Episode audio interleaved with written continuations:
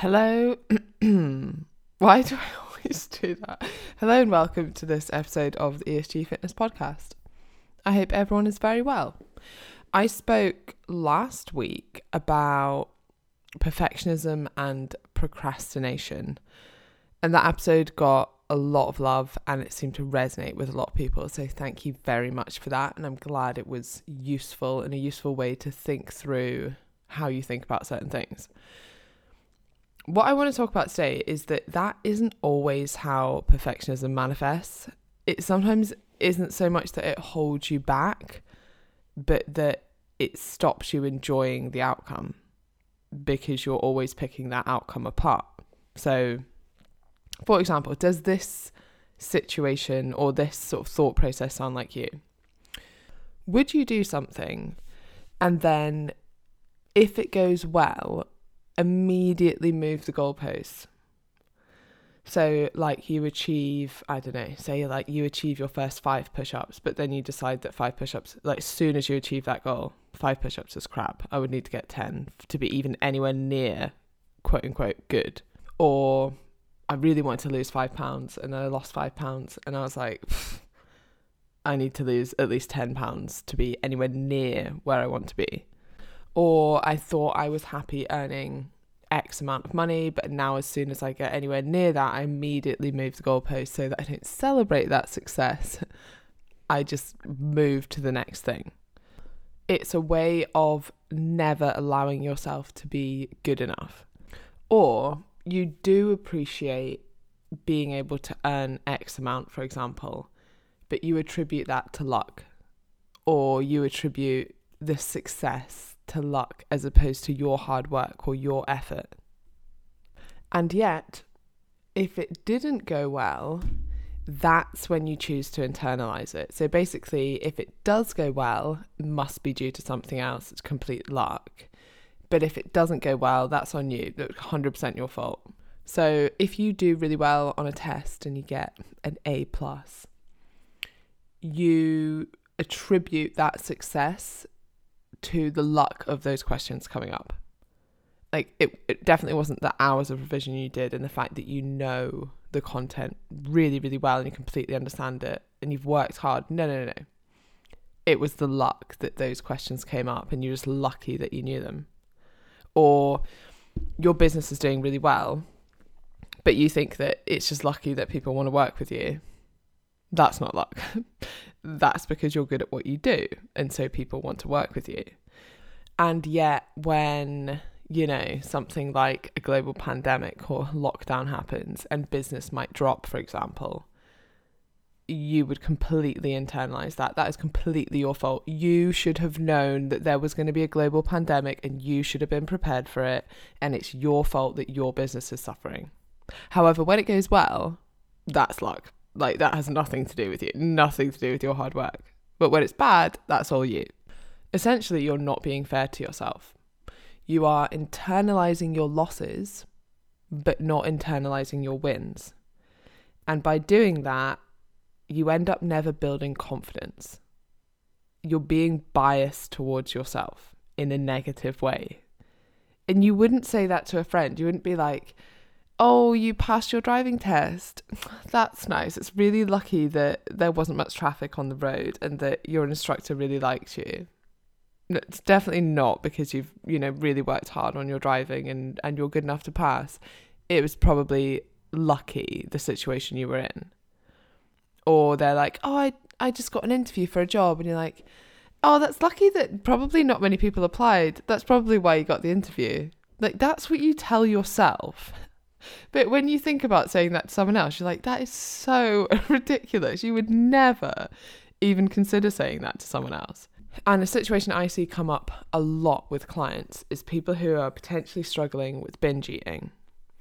And they might manage to avoid a binge even though they they you know had some urges they had some of their usual triggers it had been a really long day at work they'd argued with their partner and they really felt like just going home and stuffing their face when they avoid that, oh, that's a one off fluke. I just kind of managed to do that. I'm not really sure how it happened, but I just, yeah, well, th- that's what I should be doing anyway, quote unquote, should be doing. That's how it should be. So I'm not going to congratulate myself on effectively that achievement, which is a huge achievement if that's something you really struggle with.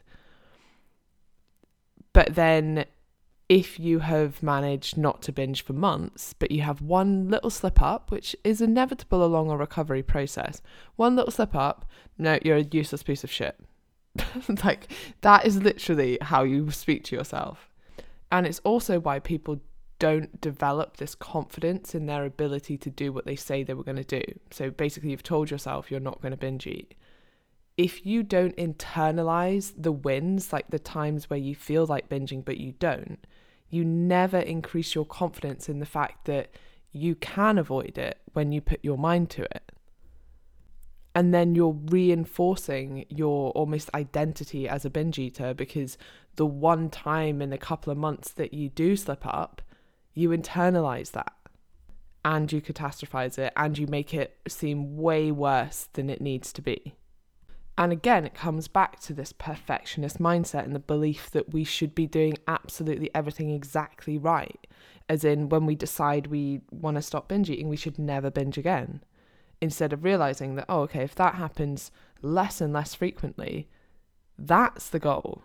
It's not like a, this is my problem with people who use like MyFitnessPal streaks or even people who go teetotal and are like, I've been sober for one year okay, well, as soon as you have one sip of wine, you've not been sober for one year. And if you think you've lost a whole year of hard work from sipping one little sip of wine, then immediately the next thing you're going to think of is, I've ruined everything, I may as well drink the whole bottle. Whereas if your mindset was, I want to drink a lot less wine, okay, well, if you had one sip in a year, no difference whatsoever if you're looking at the broader scheme of that, so instead of thinking, oh, I've managed not to binge for six months, okay, well, what are we restarting the clock because you made one tiny slip up? Or are we still going to be able to say by the end of the year, okay, yeah, this year I had two slip ups, but actually two binges in a year, I would say is a, is a pretty good success compared to where I was before. So you can see how that unrealistic perfectionist mindset is holding you back. Imperfect action, my friend. I'm gonna change tax now slightly because as much as I've spent a lot of time and continue to work against some of my own like perfectionist mindset traits.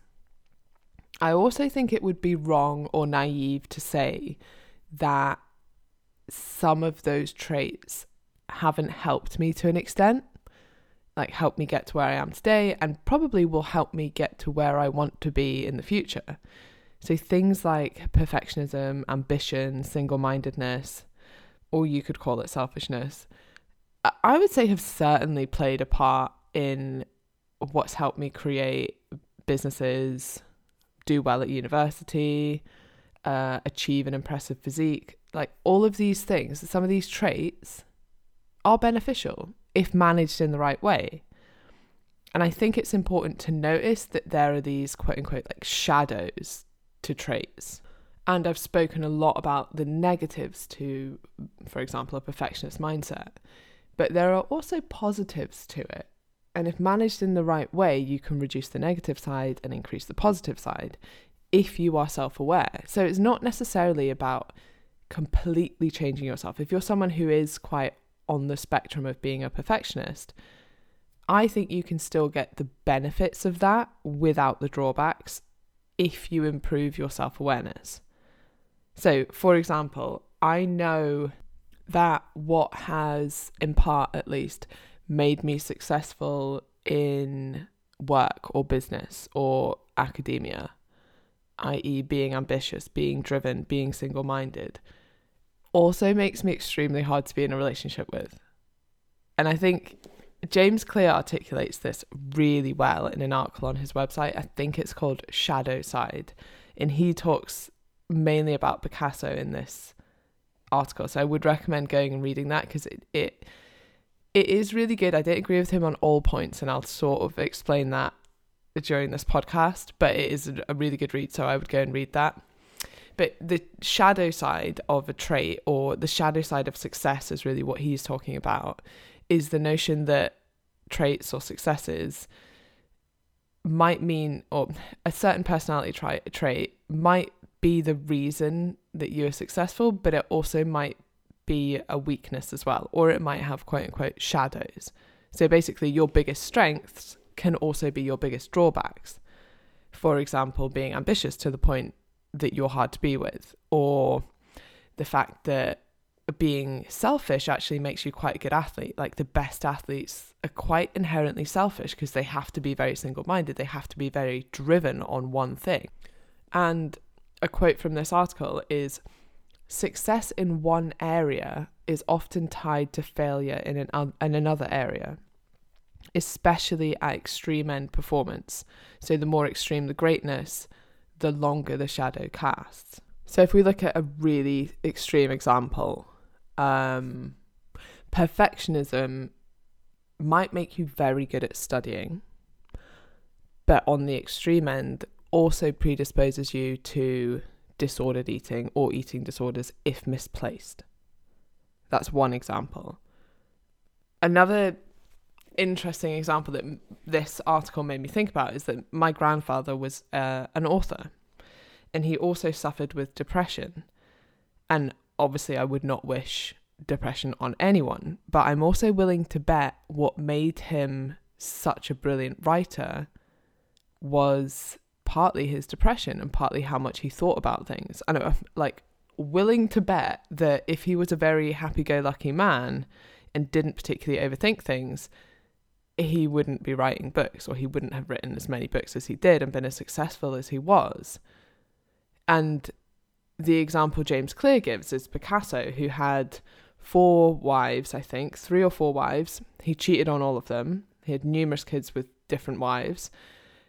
And it was said that his art was what he devoted his time to. So his art was like his primary relationship throughout his his life. And his wives were like hobbies to him.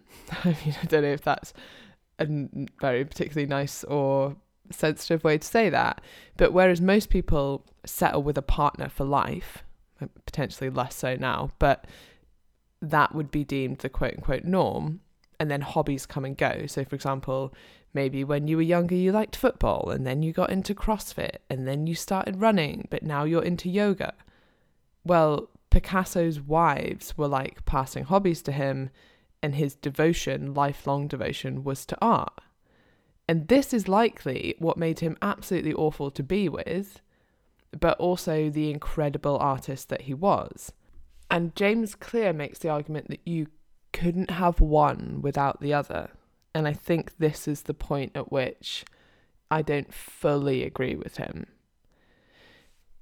I and I see these traits like I'll get onto that in a minute, but you can see these traits in others too. So, for example, my best friend is probably the most outgoing person you'll ever meet. You could leave her in a room with anyone and she will make friends with them, she'll make them feel welcome. It, it is probably my favorite thing about her. So, the reason that I love her so much is also the reason that she sometimes annoys me because she will often turn up late because she's met some random person on the train and is chatting to them, so she's late to meet you. Like the best thing about them is also potentially what also annoys you about them. Or the reason that you love your partner is because they are so creative. But that's also the reason that you get frustrated at them because they like to spend a lot of time alone but the thing is, you can't have one without the other. You have to accept the good with the bad to an extent. And James Clear ends his article by saying that every strength comes with a trade off. And as much as I agree that some of your biggest strengths can also be weaknesses, I think this is only true if you let them, like if you let that be a weakness. I don't think that strengths have to come with massive trade offs unless the trade off is that you have to spend time managing your traits. What I do agree with is that strengths usually come with trade offs because people don't manage them. And that would depend on your values. Like I'm thinking about the Picasso example. Maybe he, you know, his value quite clearly wasn't that he wanted to both have a happy home life and be very good at art. Like maybe his values were slightly swayed towards the fact he liked dating numerous women at the same time and spending most of his time making art. Like it kind of depends on your values. Whereas you can have the benefits of perfectionism without also the quote unquote shadow of that, which is essentially perfectionism taken too far and taken out of context when you're trying to control things that shouldn't be controlled. You can change far more about you than what you think, which is why also a bit of a tangent, but I absolutely hate personality tests and profiling and how big that was. I think it's less so now, but so many people in the corporate world used to use that as like this is what you are i've pigeonholed you into this you are a red or you are a type a or whatever sort of personality category you're putting people in those are changeable things like i'm willing to bet throughout my life i would get different results on the same personality test if you want to change something even about your personality which we see as fixed that is completely untrue if you decide you want to change something about your personality, you absolutely can. But it, it will take conscious effort to do so. And that's why I think calling yourself a perfectionist, which in my head is quite a fixed thing, like I am this thing, instead of doing that, it's better to call yourself or to describe yourself as someone who is predisposed to perfectionist type tendencies, because then that's changeable. It's the same as when I tell people that it's better to say that you have some fat rather than you are fat. Like it's not something that you are. You don't need to identify as the amount of energy you are storing. You simply have that amount of energy. And that is a changeable thing. Like, cool, we all have fat. So what are we now all fat? Because we all have fat. We all have, to some extent, a store of energy. But that store is changeable and will change throughout your life. And once you get out of this fixed mindset, which I think is reinforced by people calling themselves a perfectionist or saying they're type A personality or being red on a personality test, I think that just encourages that fixed mindset. Once you're aware that you can change, then you can if you choose to. And that's completely up to the person. So, for example, like, could my friend still be amazingly friendly and have all of the qualities that I love about her, but be better at timekeeping if she wanted to. Yes. But it's important to point out that that's if she wanted to, if that was of value to her. I think the problem comes when you try and change someone else. So that is definitely not what I'm suggesting you do. Like you manage your own shadow. So you might see that some of your traits are positive and if you manage them well, they don't need to have a negative side, or you can reduce the negative side. In the same way that I can identify the shadow side of perfectionist tendencies and avoid them. And I think that it's important to realize that the things that make you successful can also be a negative if they're not well managed. So, for example, those perfectionist traits, if unmanaged, can lead to procrastination, or worse, can lead to eating disorders in some individuals if not managed. Essentially, because you're trying to control things that shouldn't be controlled. And the joy of life is its unpre- unpredictability and the joy of imperfect action. I feel like it's such a relief when you realize that you don't need to be perfect, that you don't need to aim for perfect, and actually that you will get far, far, far better results embracing imperfect action. Plus, kind of looping back to what I started with, you will enjoy those results more because you're not holding them up against this imperfect ideal which doesn't even exist. If you become too obsessed with controlling things and things being quote unquote perfect, you will miss out on a lot. And an extreme example of that would be an eating disorder. And I know that there are many combining reasons and risk factors, but part of it is this perfectionist mindset and this need for control. It really comes back to my favorite graph, which is the inverted U graph.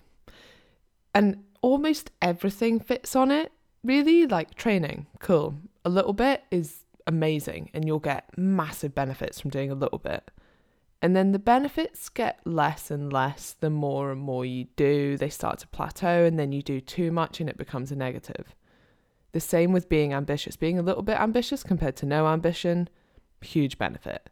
But the more and more ambitious you get, and I'm going to talk about this in the next podcast, the cost benefit of that, the higher the cost and the lower the benefit until it sort of plateaus at the top and then it becomes a negative even introspective work, which I am quite clearly quite a big advocate of, that can be overdone to the extent that you spend too much time thinking and not enough time taking actions, aka paralysis by analysis. Basically, with almost anything in life, some of some some of something is good. This is the most inarticulate way of putting this across, but even if something is good, too much of it is no longer good you can have too much of a good thing. And most things do amazingly fit on this inverted U, where some has a huge benefit and the cost of that is quite small in terms of the potentially the effort you put in in terms of the results you're going to get from that effort. And then that plateaus around the top and then it starts to be a negative. And however you want to think about that graph, like training is quite an easy way to think about it but the same is true for like control over your diet like cool well maybe some control is better like a bit more mindful eating. Then you plateau at the top and then you start becoming obsessed with myfitnesspal start developing more disordered eating type tendencies start to develop a bit of a fear of food. Mm, that's obviously on the negative side and that's coming down the way on the other side of the slope. You never want to get to the other side of the slope. And for some behaviors you probably don't even want to get to the plateau you probably want to be, depending on your values at the time, on the way up so that for every effort you're putting in, the reward completely outweighs the effort. Anyway, I'm now verging on the topic of the next podcast. So I will wrap up here. If you've enjoyed this podcast, please do tag me in your stories. I love seeing that. Please do rate the podcast, review the podcast, like the podcast, share the podcast, you know, all the, all the good stuff. And I also think this podcast is just quite an interesting discussion point about there being shadows to success and shadows to or weaknesses to your strengths. I think it's quite an interesting concept that a lot of people still are in this ingrained mindset that something is inherently good or inherently bad, and that you have good traits and bad traits. And I don't think that's true. I actually think most of your good traits have bad sides and if not managed properly, can have negative impacts on other areas of your life.